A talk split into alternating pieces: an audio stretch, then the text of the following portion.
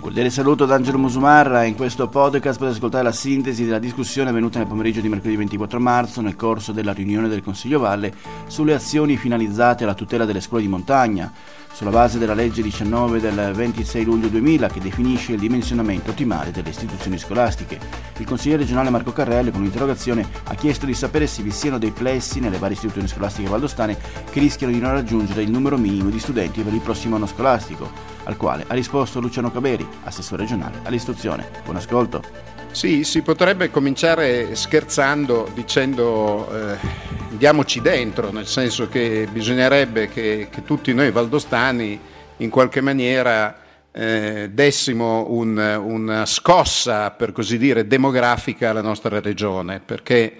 eh, l'esame dei dati eh, di questi ultimi anni eh, fanno impressione. Tutti dicevano durante il lockdown, nel chiuso della nostra alcova, chissà che cosa capiterà, e invece l'aspetto depressivo del lockdown ha portato semmai a una situazione addirittura di riduzione, cioè nel 2019 siamo nella fossa delle Marianne della natalità. Quindi tutti gli scapoli presenti in consiglio io mi auguro eh, che si diano da fare, guardo in particolare i giovani di alcuni gruppi.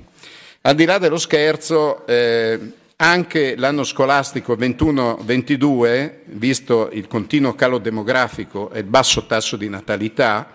tra l'altro faremo uno studio apposito sul, sulla demografia in Valle d'Aosta, vi sono alcune realtà non solo di montagna, ci tengo a dirlo agli interroganti, non solo di montagna, il cui numero di bambini iscritti non raggiunge il minimo prescritto affinché il plesso possa concorrere direttamente alla determinazione dei posti di organico. Quanto sta avvenendo in particolare nel segmento relativo alla scuola dell'infanzia, cioè la scuola dell'infanzia è quella che viene investita, ma non vi sfuggirà che poi si sale, cioè tra tre anni avremo il rinculo delle pochissime nascite di 19 e che poi si svilupperà. Io tra l'altro incontrerò i sindaci la settimana prossima perché noi abbiamo alcune scuole nuove di zecca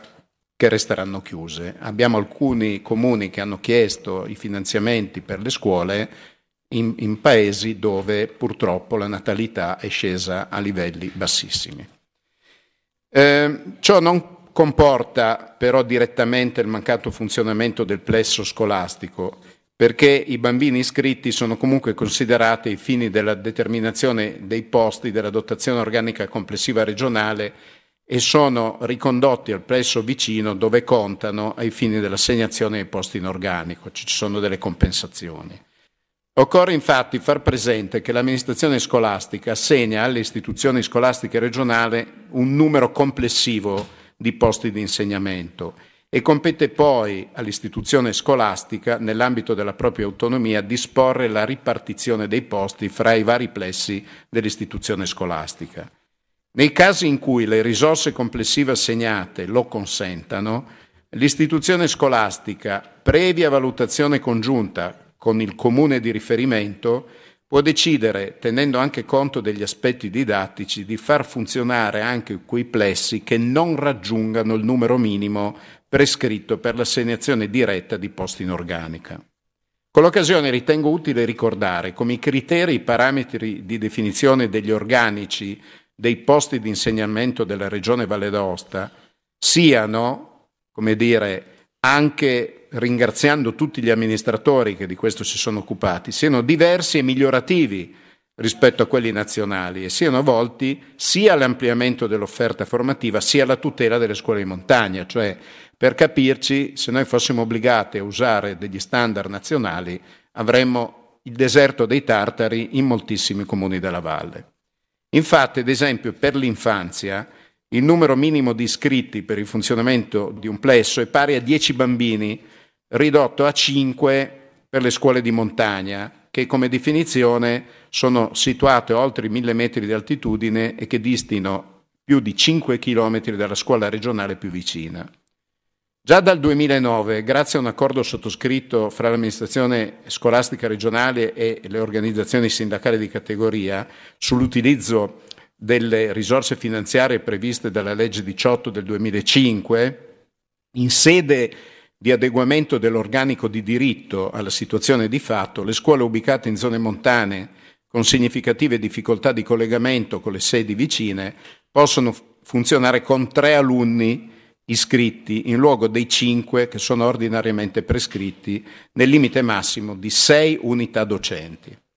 Nel 2018, con successivo accordo, tali disposizioni sono state estese,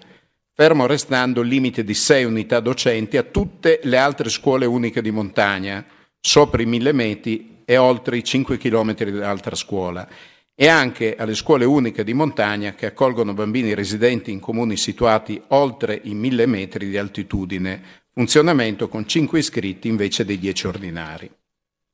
Come contrastare questo problema, al di là dello scherzo iniziale, del, un invito non, mussoli, non mussoliniano a una campagna di natalità? Venendo alla domanda sulle azioni poste in essere dal governo regionale, bisogna prendere coscienza che il problema dipende solo dal continuo calo della popolazione scolastica,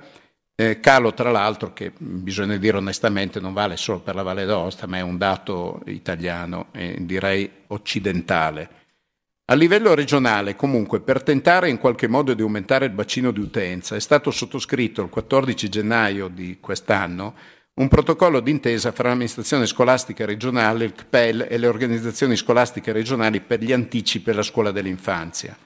Si tratta di una sperimentazione che ho molto caldeggiato, poi purtroppo ci sono due zone dove non è andata perché c'è stata una vivace ostilità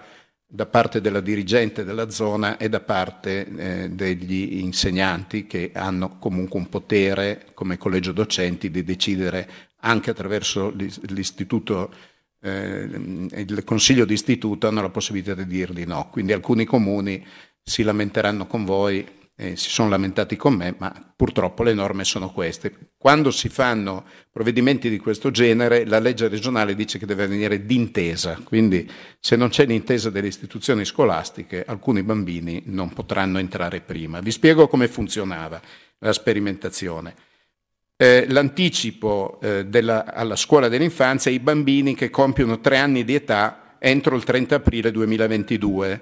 nei plessi dei comuni fino a 700 abitanti, prioritariamente laddove non siano presenti strutture o servizi dedicati alla prima infanzia, previa valutazione da parte dell'istituzione scolastica di concerto con l'ente locale dell'offerta educativa dei servizi di prima infanzia sul territorio. Le iscrizioni degli anticipatari concorrono alla determinazione dei posti dell'organico da assegnare all'istituzione scolastica. Perché è nata questa sperimentazione? Perché in realtà da noi per poter essere iscritti bisognava essere nati entro la fine del mese di gennaio. In Italia questa data è il 30 aprile, data che noi abbiamo ripreso ma non l'abbiamo potuto fare ancora a livello generale perché bisogna valutare che in certi posti ci sono degli asili nido e quindi come dire, bisogna conciliare l'esistenza di asili nido con l'ingresso alle materne. Ma cosa capitava in alcune zone, in particolare della Valle dell'Is? Che molti iscrivevano nel vicino canavese i bambini. Questo poi privava le scuole di montagna di bambini che andassero a fare le primarie, perché se andavano a fare la materna a Quincinetto, poi si abituavano a portare il Quincinetto e andavano a scuola lì. Quindi è stata, come dire, una scelta di buon senso, che ha avuto tra l'altro un relativo successo, quindi in molte zone della valle ci sarà questa novità. Faccio notare però, io non sono ancora in grado di darvi eh, come dire, le soluzioni dei singoli comuni perché ci stiamo lavorando. Se eh, la Presidente Ghisciarda, che non vedo in questo momento, anzi la vedo, riterrà quando noi chiuderemo la questione dell'assegnazione degli insegnanti delle scuole, vi diremo alcune situazioni delicate. No? Noi abbiamo problemi seri anche nel rapporto fra scuole paritarie e scuole pubbliche. Il caso di Courmayeur credo che emergerà perché la materna di Courmayeur pubblica non ha i numeri, mentre la paritaria ha un gran numero di persone. Abbiamo delle situazioni delicate anche a Pontei, dove dovremmo riuscire, quindi non solo montagna, a trovare una soluzione. C'è un problema serio, udite, udite, alle materne di Saint-Vincent pubbliche, quella di Moron invece non ha problemi, anche se in questo momento fisicamente si trova nel paese, ma anche lì invece c'è una forte adesione al Chrétien Jory e avanti di questo eh, passo. Dovremmo anche trovare, tanto per capire cos'è la crisi demografica, una soluzione per il primo anno della scuola media di Cogna, dove non hanno dal punto di vista teorico i bambini per poter fare scuola. Troveremo, e lo riferirò in commissione, una soluzione tecnica per consentirla.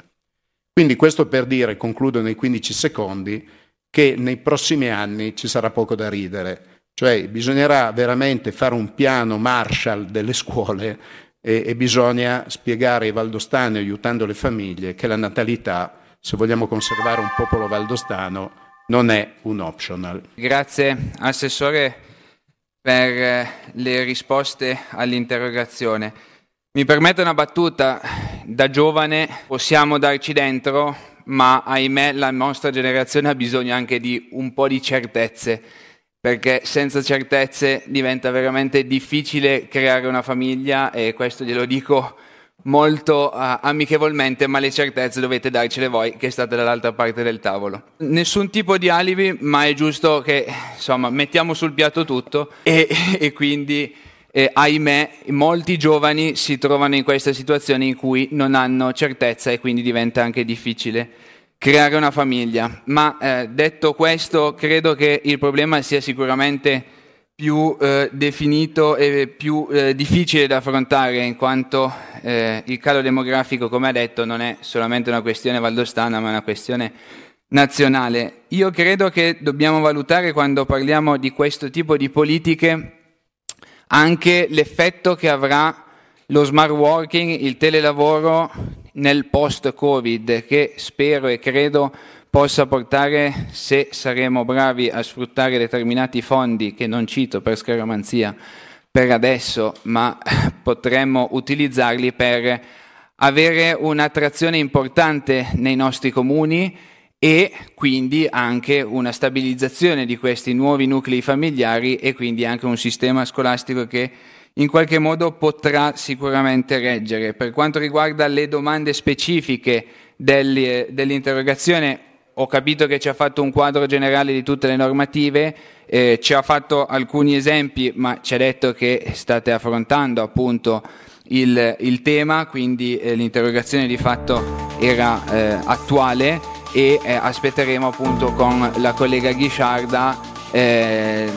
il quadro completo alla fine del, eh, del lavoro che state svolgendo come assessorato. Grazie. Ed è tutto per questo podcast, grazie per il vostro ascolto. Se ritenete interessanti i contenuti che avete appena ascoltato potete condividerli utilizzando i canali social di Aosta Press. Per ogni comunicazione potete scrivere a podcast.it. Al prossimo ascolto, buona continuazione, state bene.